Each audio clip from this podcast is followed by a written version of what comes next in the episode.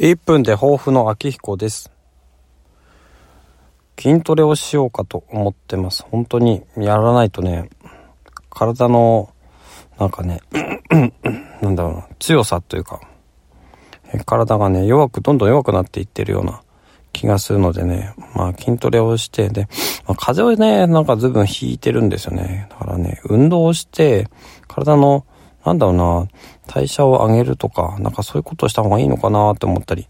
絶対運動しないよりはした方がいいと思うんですよね。で、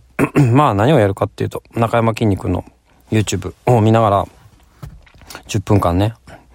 えー、筋トレをやりたいと思うんですけどね、その10分すらまだ確保できていないこの生活習慣、これをなんとかしたいと思います。